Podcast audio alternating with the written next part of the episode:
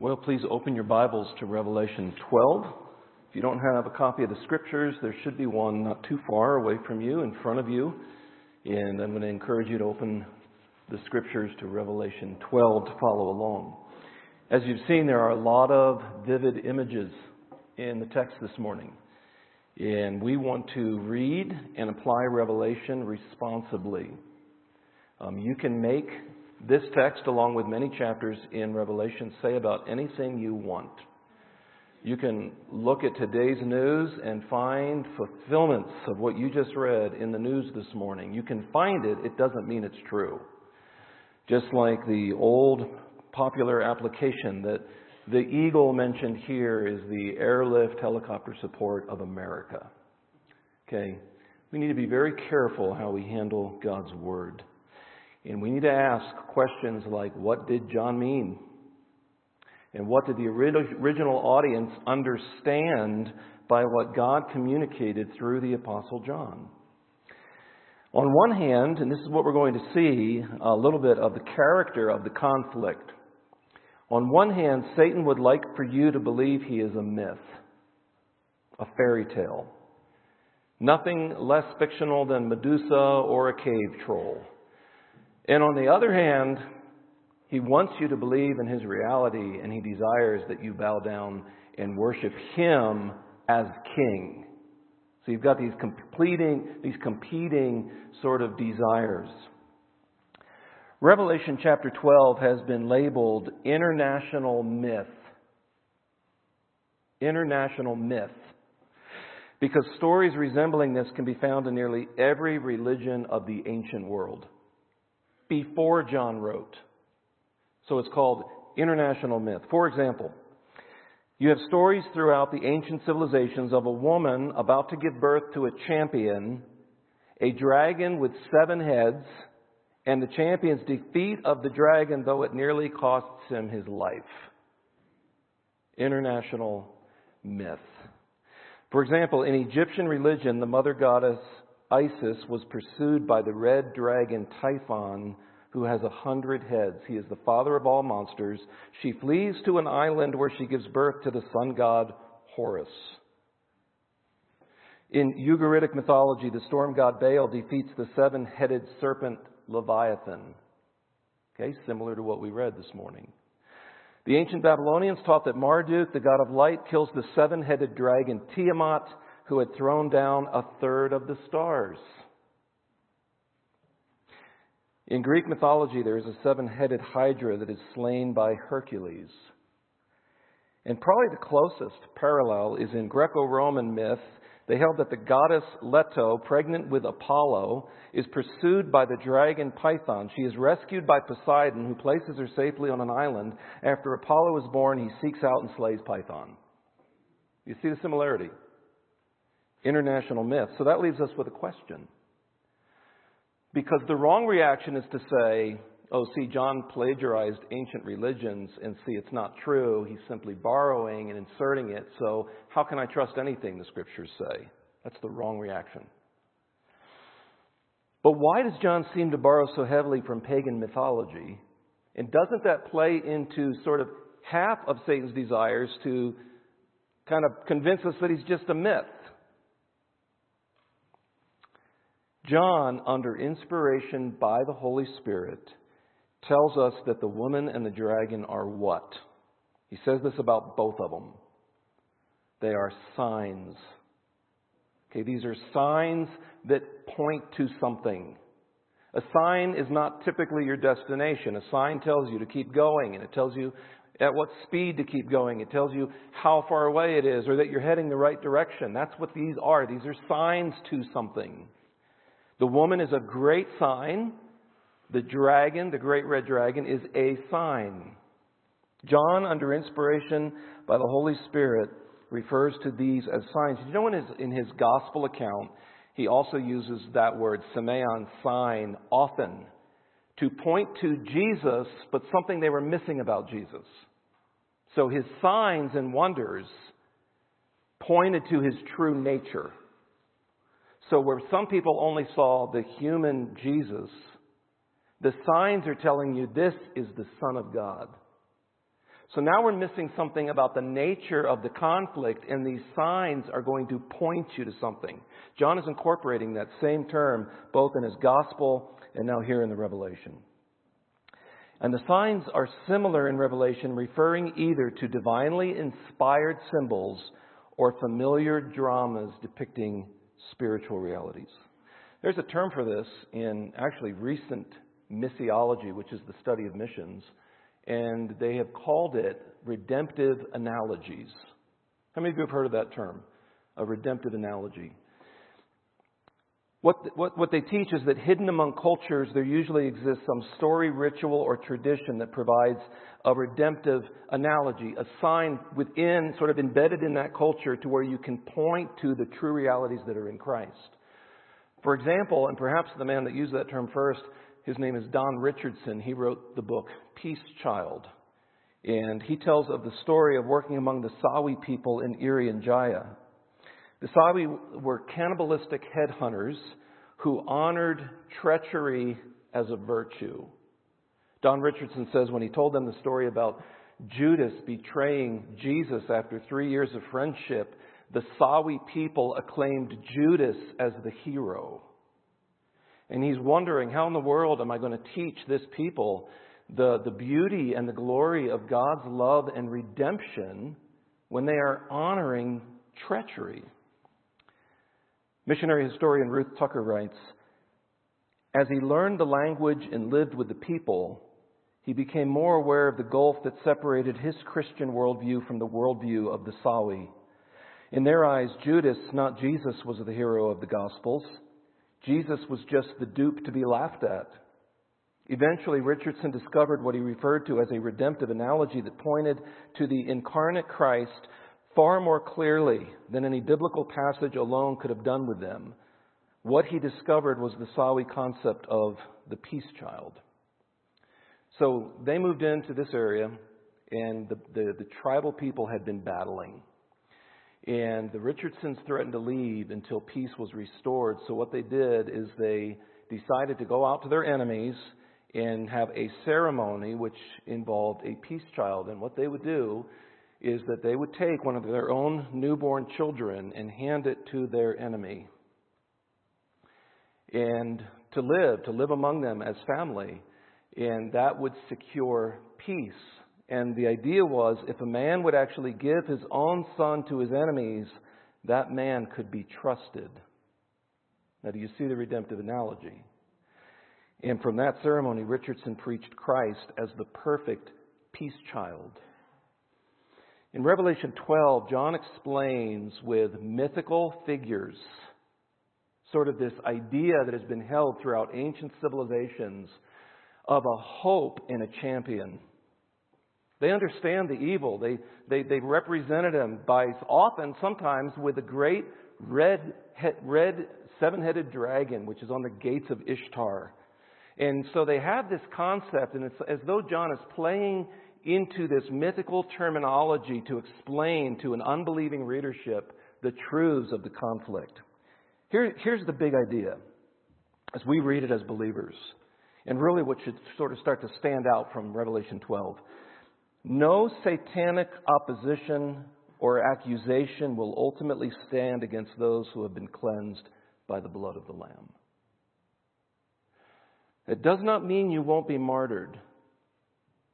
That does not mean you won't be slandered. That does not mean you won't be hated. But no satanic opposition or accusation will ultimately stand against those who have been cleansed by the blood of the Lamb. As the Apostle Peter explains, you were ransomed with the precious blood of Christ, like that of a lamb without blemish or spot. And like the Apostle John said earlier in Revelation, these are the ones coming out of the great tribulation. They have washed their robes and made them white in the blood of the Lamb. So for us this morning, as we open Revelation 12 and we're almost overwhelmed by these symbols, this is what should leap out. No satanic opposition or accusation will ultimately stand against those who have been cleansed by the blood of the Lamb. Let's look at chapters 1 through 6 conflict between the woman with her child and the dragon. That's what, that's what verses 1 through 6 put forward to you. This, this conflict. You have the, this beast, you have a woman, she's in pain, about ready to give birth to a child, and the dragon wants to devour which one of them? Initially, the child, yes. And it's hard not to start all of a sudden allowing the New Testament scriptures to sort of uh, wash over your mind. Um, where when Jesus is born, the kings, the magi, they come and they bow down and they present gifts to, to whom? Mary or the child? To the child. Okay? And they worship Mary or the child? The child. And Herod is seeking to kill Mary or the child? The child, a matter of fact, you have that massacre of all those young children, which was a fulfillment of Jeremiah's prophecy. And, and so here you have this conflict between this beast and a child. A matter of fact, Scripture is very clear to say it is a male child. First of all, this is a sign. Look at verse 1. And a great sign appeared in heaven. And he goes on to explain a woman clothed with the sun, with the moon under her feet, and a crown of 12 stars on her head. This threefold description seems to stem from Genesis 37, 1 through 9, from Joseph's dream that he had. Do you remember that?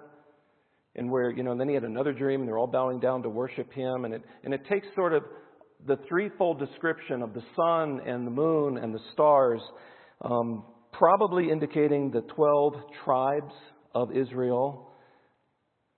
But as soon as you get that kind of stunning description of glory and dominion, you all of a sudden notice that she is in the pain of childbirth. And that takes you back to Genesis 3, where you have the promise of a rescuer, redeemer, Genesis 3, verse 15. But in the very next verse, God says that He's going to multiply pains in childbirth. And this is going to bring to your mind now the curse, the effects of the fall the penalty of sin immediately. So, in the middle of this kind of promised Redeemer, you have the effects of the fall and pain in childbirth, and you see the glory of this woman as John sees her, but all of a sudden you sort of enter into this, this pain with her as she is struggling to give birth to a child. Then you have a great dragon. Look at verse 3. And another sign appeared in heaven. Behold, a great red dragon with seven heads and ten horns, and on his heads seven diadems. His tail swept down a third of the stars of heaven and cast them to the earth. Okay, so who is this? Because it's a sign pointing you to something, and there's this conflict between the woman and her child and a dragon. Well, the dragon represents Satan. The stars he sweeps out of heaven most likely refer to the fallen angels. The seven heads may, do you hear the words I'm using? May, perhaps, most likely. That's on purpose. Because unless John gives us a direct interpretation of what he sees, we really don't know. The seven heads may refer to worldly kingdoms. It may just refer to a hideous monster. And the ten horns may refer to human kings, but it could simply be the description of a powerful monster. Satan is rightly called the prince of this world, the ruler of the kingdoms of the air, and the God of this world. And verse 4 states, and this is the picture, this is what you're supposed to get. The dragon stood before the woman who was about to give birth. Do you, do you feel the vulnerability of that image? When a lady is giving birth, she's very vulnerable. She's not concerned about anything else. And at that moment, there's this seven headed red dragon waiting to devour the newborn.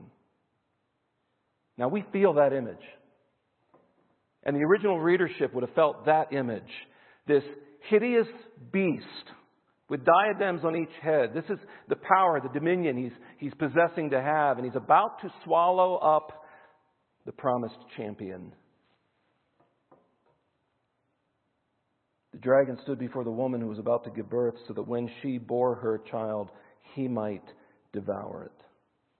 Well, then who's the child? If the woman is the nation of Israel or the promised godly seed through which Messiah would be born, and the dragon is Satan, the child is Christ. It is a male child. Christ is the one who is said to rule with a rod of iron. And immediately, and this is typical of apocalyptic writing, you have sort of these telescoping of events where he is born and immediately caught up. Did you notice that in the text? So he's born and he ascends, but there's a lot that happened in between that actually results in Satan's crushing. Matter of fact, in Genesis 3:13, God says to the serpent, or 3:15, "He shall bruise your head." Now, if we get those correctly, why does John mention the wilderness? So you have perhaps the nation of Israel through whom the Messiah is going to be born. You have Satan ready to devour the child, the only hope of the world. And then you have the child who is Jesus Christ. So, what does the wilderness have to do with this? You know, as you're looking at this conflict between the woman with her child and the great red dragon. It seems to refer back to the first Exodus where Israel became a nation and was protected even under great oppression, great political oppression, even in enslavement, they were protected and they were delivered. Exodus means a going out. And part of that going out involved signs and wonders. And the final sign was the death of the firstborn male, through which they gave it a name. Out of all the signs and wonders, only this one gets a name, and they called it the Passover. And it was through that blood ceremony that the death angel passed over, and finally Pharaoh let these people go out into the wilderness, certainly, probably to die. John has used wilderness terminology before. Matter of fact, in John chapter 3, just before probably the most popular verse in the world, John 3:16, he says this, "And as Moses lifted up the serpent in the wilderness, so must the Son of Man be lifted up that whoever believes in him may have eternal life. Almost projecting towards a second, if you would, a second wilderness wandering Passover exodus. He says this in John 6. This is where Jesus preaches the sermon where you must eat my flesh and drink my blood, and everybody stops following him. But he says in this passage, Our fathers ate the manna in the wilderness. As it is written, he gave them bread from heaven to eat. Jesus then said to them, Truly, truly, I say to you, it was not Moses who gave you the bread from heaven, but my Father gives you the true bread from heaven. For the bread of God is he who comes down from heaven and gives life to the world. They said to him, Sir, give us this bread always. Jesus said to them, I am the bread of life. Whoever comes to me shall not hunger, and whoever believes in me shall never thirst. So in this, this wilderness, there is this second sort of exodus. It's very interesting that Luke records on the, on the Mount of Transfiguration where Jesus goes up the mountain with Peter and James and John, and these, these two Old Testament characters appear. You have Moses and Elijah, and, and Luke alone records this. Luke says that they discussed with him his departure. Here Jesus is transfigured before them, in what Moses, sort of the representative of the law, and Elijah, the representative of the prophets, and the fulfillment of the law and the prophets, they are talking about this new exodus, this departure. And yet in this passage you have, he's born and he departs. And sort of this new wilderness wandering and exodus. So we looked at the conflict between the woman and her child and the dragon. We're going to move into a new section. There's conflict in heaven. Look at verse 7. Verse 7, John shifts to a heavenly perspective of the signs just described. Verse 7 Now war arose in heaven. Michael and his angels fighting against the dragon, and the dragon and his angels fought back. There is no true dualism between God and Satan. You understand what I mean by that? So there's no real struggle between, there's no real ultimate struggle between the darkness and the light. Right? And you've got, You've got films that portray this clearly, as though sort of the end still hangs in the balances depending on who proves to be stronger. Matter of fact, the battle isn't even here directly as John sees it. It's not Satan against who? See, that's no contest. It's not Satan against God, it's Satan against another angel.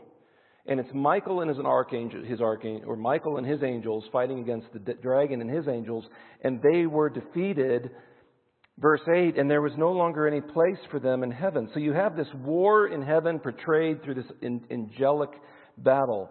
Note this four times this phrase is used. Okay, in short order, four times it says this.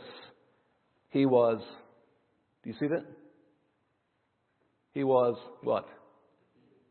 Okay, he was defeated.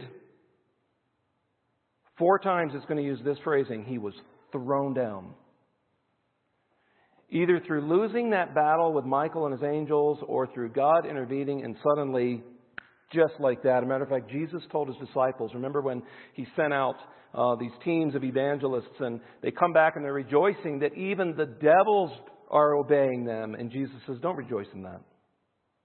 Don't rejoice that the demons are listening to you. He says, this is what Jesus says I saw Satan fall like lightning from heaven. Don't rejoice in lesser power. Don't rejoice that a lesser power is obeying you in the name of Jesus. I saw Satan. I was there. And I saw Satan thrown down. You want to rejoice in something? You rejoice in God on his throne. You rejoice in the sovereign creator. Matter of fact, he says, You rejoice that your names are written in the book of heaven. Because that's who the king is. And this is an amazing. John wrote in 1 John 3 8, the reason the Son of God appeared was to destroy the works of the devil. That's why the dragon is waiting to devour this child. He knows that the Son, the champion, has arrived to rescue us and to crush Satan. What's interesting in this section, this war in heaven, this conflict in heaven, 7 through 12, is the character of Satan that is revealed. Satan is a master of disguises, deceptions, and diversions. And scripture right here in John's vision, even though you've got this, this vivid, this, you know, these vivid images, what, what scripture does right now, it's going to pull the curtain back and it's going to point to Satan and say, this is who he really is. And there's these, all these descriptions just start to come to the surface. In verses 7 and 9, he is called the dragon. The dragon, if you look up the, the, the, actual word, what it means, it means fabulous serpent. Something that when you look at it, it's stunning. The title Dragon stresses the cruel, vicious, and bloodthirsty character of Satan. The closest thing I could think of was the Nile crocodile in Africa, of this dragon, master of ambush and he's purposely undetected, waiting for the next villager to come down and draw water. So when this idea of dragon is used, it's not sort of like this, you know, cute little animated creature that people ride on its back. It is supposed to describe this bloodthirsty character of Satan. In verse 9, the second description that is used is that ancient serpent. Very in, interesting term. Not just the serpent, but that ancient serpent. A term saying, now look back. Look back to, this is an ancient description of the crookedness and deceitfulness. The title deliberately brings back images of the Garden of Eden and the fall. Ancient serpent. He came in as a serpent. I read recently where a Delta Force commander wrote this The most effective weapon on any battlefield. We're talking about conflict here conflict on the earth, conflict in heaven. He says the most effective weapon on any battlefield is our mind's ability to recognize life's underlying patterns. If you learn the patterns of your enemy, you can defeat your enemy. He's the ancient serpent. He has certain patterns. Matter of fact, his patterns are at work among us today. His patterns are still effective. He uses sexual temptation. He's used it ever since ancient times, and it still works. He uses greed. He uses bloodthirstiness. He uses anger. And he uses hate. And we're like, oh, yeah, we know that. We know that, but we're still duped by him. Grant Osborne states everything Satan does is merely a parody or imitation of what God has already done.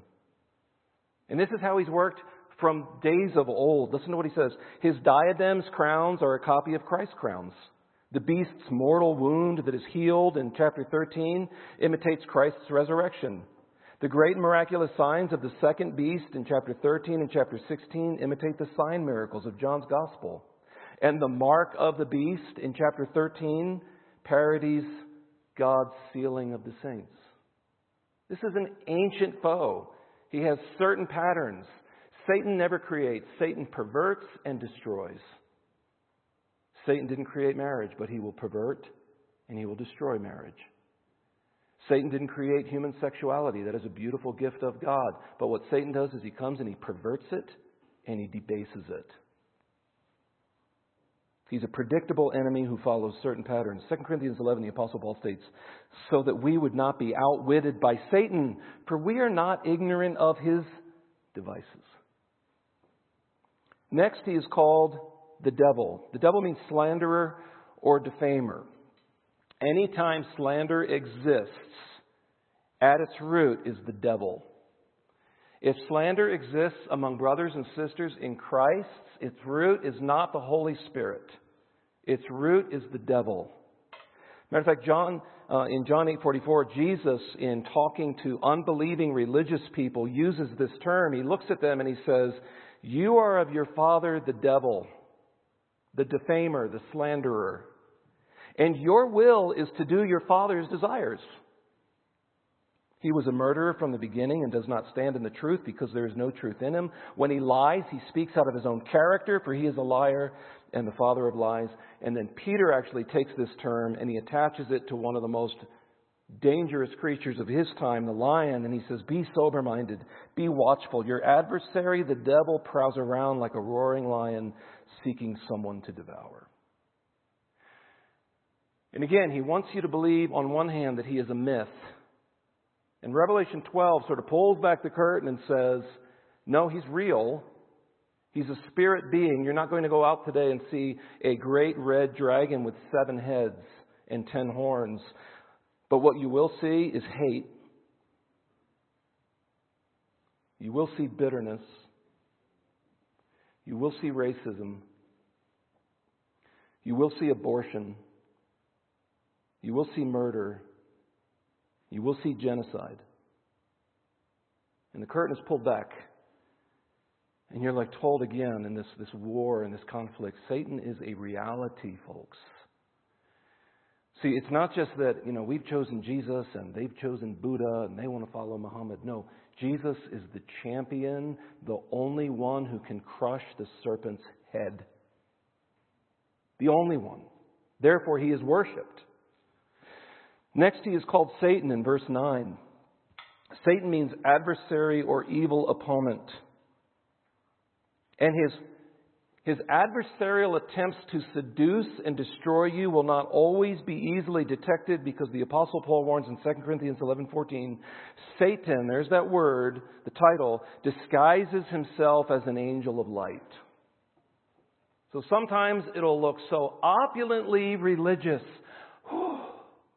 but it's satanic. Remember what Satan did when he was trying to seduce our Lord? He takes him up to the pinnacle of the temple. How religious. And then he quotes scripture. How religious, but it's satanic. Don't ever wonder somehow that false teaching is attractive or it's partly good. It's not. It's satanic.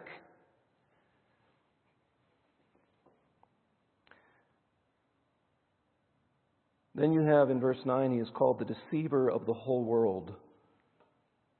And that deception is seen through temptation and lies. 2 Corinthians 4 4 says, In their case, the God of this world has blinded the minds of the unbelievers to keep them from seeing the light of the gospel of the glory of Christ, who is the image of God. That's what Satan's work does. It blinds people to the glory of Jesus Christ. Oh no, he'll get people fixated on religion, but he will blind them from the glory of Jesus Christ, from the light of the gospel. He is a liar and the father of lies. I mean, you think about it. In a perfect environment, he came in as a deceiver and he caused Eve, in a perfect environment, to doubt God's goodness. And he caused Eve to believe his lies over God's promises. Don't ever underestimate this foe, this ancient foe who is the deceiver of the whole world. Next, in verse 10, I mean, if you just pause here, you can see this becomes a dominant feature of exposing the character of Satan and why this conflict exists. In verse 10, he's called the accuser of our brothers who accuses them day and night before our God. Very interesting phrase. At its root here, there's a forensic aspect to this. It's, it's, it's as though Satan appears in a courtroom next to you and he accuses you. In our, in our, in our setting this morning, just imagine that. If you, were, if you had to walk up here this morning, say it's like a courtroom, a forensic, and Satan and you know this ahead of time. He's not going to make up lies. Okay? He's going to go against his own character. He's actually, he's only going to tell the truth about what you thought and did this week. Just the truth. And he's going to tell everybody here. Every website. Every motive. Everything said in the privacy of your home about somebody else. How are you feeling about that right now? Satan comes alongside, and there's this forensic idea, and he accuses you. And he doesn't have to accuse us with lies. All he has to do is accuse us with the truth. Matter of fact, you see this in Job, where Satan answers the Lord and says, Does Job fear God for no reason? Have you not put a hedge around him and his house and all that he has on every side? You have blessed the work of his hands, and his possessions have increased in the land. But stretch out your hand and touch all that he has, and he will curse you to your face. And of course, he comes a second time, and he says, skin for skin. Touch him physically, he'll curse you.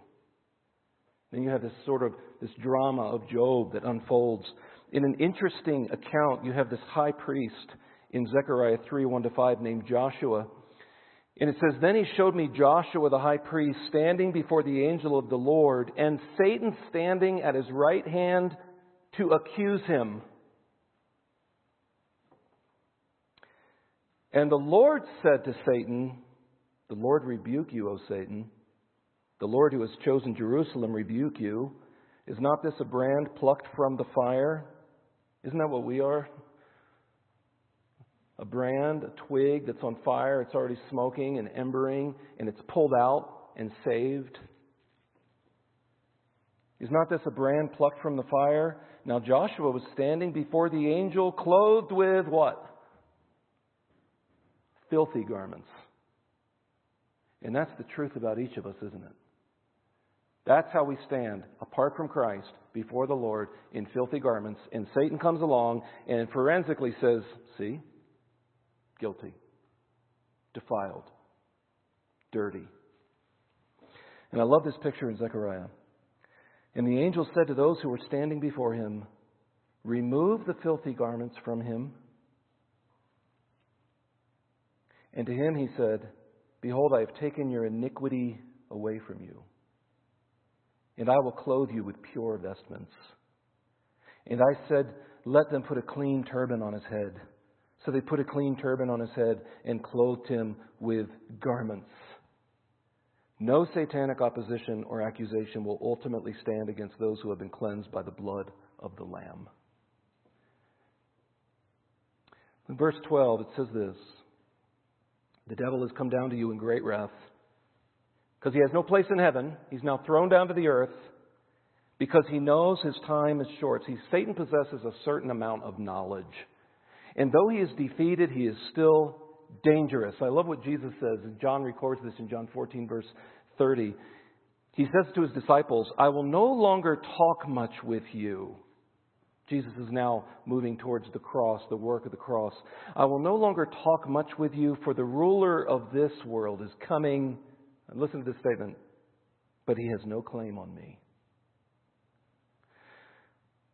John now moves into sort of a how Satan has been conquered. Look at verse 11, probably the most familiar verse in the entire chapter. And they have conquered him. How? By the blood of the Lamb and by the word of their testimony. That's a verbal witness, by the way. That's what testimony means in Revelation. They have conquered him by the blood of the Lamb and by the word of their testimony, for they love not their lives even unto death. And it seems as though you have the picture now, perhaps of the church from the, from the seven churches earlier on, and the conquering of this destroyer, and how they are conquering him is in the work of Christ and in their witness about his life, his birth, his life, his death, his resurrection, his enthronement. And they are conquering them, and sometimes that witness results in their what? In their death. And it's not that they don't care, but it's that they don't value life more than they value faithfulness to the Lamb of God. Believers overcome the accuser by the word of their testimony. And believers overcome first by through the cross by the blood of the lamb and then third by not loving their lives so much that they were afraid to die. And this helps us understand some of Jesus' teaching that has always sort of posed a problem for people. When Jesus says, Take up your cross and follow me, and hate who? Father and mother, son and daughter.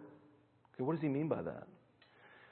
That if you're going to follow Jesus Christ, you need to love everything less than you love him. And that's exactly what he is communicating here. They conquer by not loving their lives so much that they weren't afraid to die. Mark 8:35 Jesus teaches, "For whoever would save his life will lose it, but whoever loses his life for my sake and the gospel's will save it." In Hebrews, as it's talking about this life of faith, he says, "These all died in faith, not having received the things promised." And that sounds like a wasted life, doesn't it? So you died in faith, but you didn't receive what was promised. Is that a wasted life? This whole time you said you believed and you believed, but you know, it never really panned out. You were always made fun of. You were always weak. You were never successful. If you believe that is a wasted lie, then you have believed a satanic or a wasted life. You have believed that's a you have believed in a satanic lie. Because listen to what the writer of Hebrews goes on to say but having seen them and greeted them from afar, and having acknowledged that they were strangers and exiles on the earth. For people who speak thus make it clear that they are seeking a homeland. And if they had been thinking of the land from which they had gone out, they would have had opportunity to return. It's that idea of an exodus from which they had gone out. But as it is, they desire a better country that is a heavenly one. Therefore, God is not ashamed to be called their God, for he has prepared for them a city. That's why these people are not afraid to die, because their home is still future.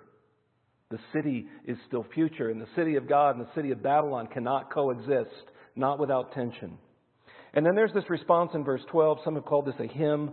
Uh, Therefore, rejoice, O heavens, and you who dwell in them. Why? Because Satan has no reach there. But woe to you, O earth and sea, for the devil has come down to you in great wrath, because he knows that his time is short. For the time left, there will be great tribulation for people who follow in the godly seed, for people in the church. The heavens rejoice, the earth and the sea are warned. And then finally, the last section, conflict on earth. Look at verses 13 to 17. And he's sort of like, he's connecting this to that first paragraph with that little interlude where you see this war in heaven, and now he's picking up um, where he had been thrown down. Verse 13, and when the dragon saw that he had been thrown down to the earth, he pursued the woman who had given birth to the male child. But the woman was given the two wings of the great eagle, So the woman actually is given wings. This isn't an eagle like that's swooping down and picking her up. That's the image that John sees in the vision. The woman was given the two wings of the great eagle so that she might fly from the serpent into the wilderness to the place where she is to be nourished for a time and times and half a time. The dragon thrown out of heaven now pursues and persecutes the godly remnant. It calls to mind the Exodus where Israel flees into the wilderness from the chariots of Pharaoh. And you have them fleeing through the Red Sea and the waves crashing in on the enemy. Matter of fact, it's very interesting how they speak of that situation in Exodus 19:4. Listen to what Moses says, "You yourselves have seen what I did to the Egyptians and how I bore you on eagle's wings and brought you to myself." The woman was given the two wings of the great eagle. Deuteronomy 32 He found him in a desert land and in the howling waste of the wilderness. He encircled him. He cared for him. He kept him as the apple of his eye. Like an eagle that stirs up its nest, that flutters over its young, spreading out its wings, catching them, bearing them on its heights. The Lord alone guided them. No foreign God was with him. He made him ride on the high places of the land. So here you have this picture of this woman through the initial exodus going out into the wilderness and God protecting them like an eagle, actually giving her the wings of an eagle. And the imagery there is God crushing Satan's pursuit and persecution. One final comment on sort of an exegetical difficulty. What does it mean that the serpent poured out water out of his mouth like a river? I mean, following all the vivid imagery, we get to this point and we're just, we're almost overwhelmed. I mean, this is, this is amazing. And now, no, there's another image, and he sort of spews out this river. And it seems to be a river of lies and deceit. And it almost consumes Israel in the wilderness. And you have this idea where the ground opens up and swallows Korah. Remember how the ground comes to their aid. It says this when men in the camp were jealous of Moses and Aaron, the Holy One of the Lord, the earth opened and swallowed up Dathan and covered the company of, of, Abiram. In Exodus 15:12, he describes the events at the Red Sea. You stretched out your right hand, the earth swallowed them. Sort of a reference back to the Red Sea again, where the Satan is trying to destroy this young people. Divine judgment and divine protection. Two sides of the same coin. Heads or tails depends not on chance, but on your relationship to God in Christ. And then finally, verse 17, the final verse.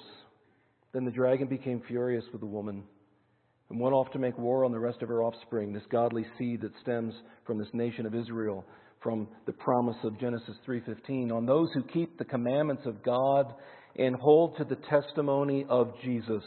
So that includes us. And he stood on the sand of the sea. Who stood on the sand of the sea? The great red dragon with seven heads, waiting to devour. Two chapters earlier, who's, who places one foot on the earth and one foot on the sea? A great angel with this little scroll open, and God is saying, No, I still have dominion there. I'm still sovereign. I'm still king. In conclusion, there are three defeats of the dragon in Revelation 12. He fails to kill the Christ child. He fails in his battle against Michael and to secure a place in heaven. And he fails in an attempt to destroy the woman and the godly seed. Like the church, they are under God's divine hand of protection. How do we respond? We're going to sing a hymn this morning with, O Church Arise, but do we understand as a church that there is conflict right now. When you go through those doors, that is not a playground, that is not a video game. You don't get another life. And for us to live as Christ and to die as what? Gain. Do you believe that? In that same book, the Apostle Paul writes that you may be blameless and innocent, children of God without blemish in the midst of a crooked and twisted generation among whom you shine as lights in the world. When we leave here today, and when we go to work tomorrow, and when we rub up against other people this week, there are people whose minds have been blinded, who live in darkness, and they need the light to shine. And you are the light. The church is the light that sits on a hill and provides light to people in darkness. And finally, the Apostle Paul writes Thanks be to God who gives us the victory through our Lord Jesus Christ. Therefore, my beloved brothers, he's writing to the church, be steadfast, immovable, always abounding in the work of the Lord, knowing that in the Lord your labor is not in vain. No satanic opposition or accusation will ultimately stand against those who have been cleansed by the blood of the Lamb. I'm going to invite our, mission, our uh, music team forward. And we're going to pause for about 30 seconds to respond through prayer, and then we are going to stand together and sing, O Church, Arise. In light of this conflict on earth, and conflict in heaven, and conflict back on earth with the church, we are called to mission, to make disciples, to shine as lights, to be innocent and pure in a crooked and twisted generation. How much more should the light be shining right now as darkness is enveloping our schools and our politics and everything else? So let's bow our heads and calm our hearts and ask God for help, and then let's sing together.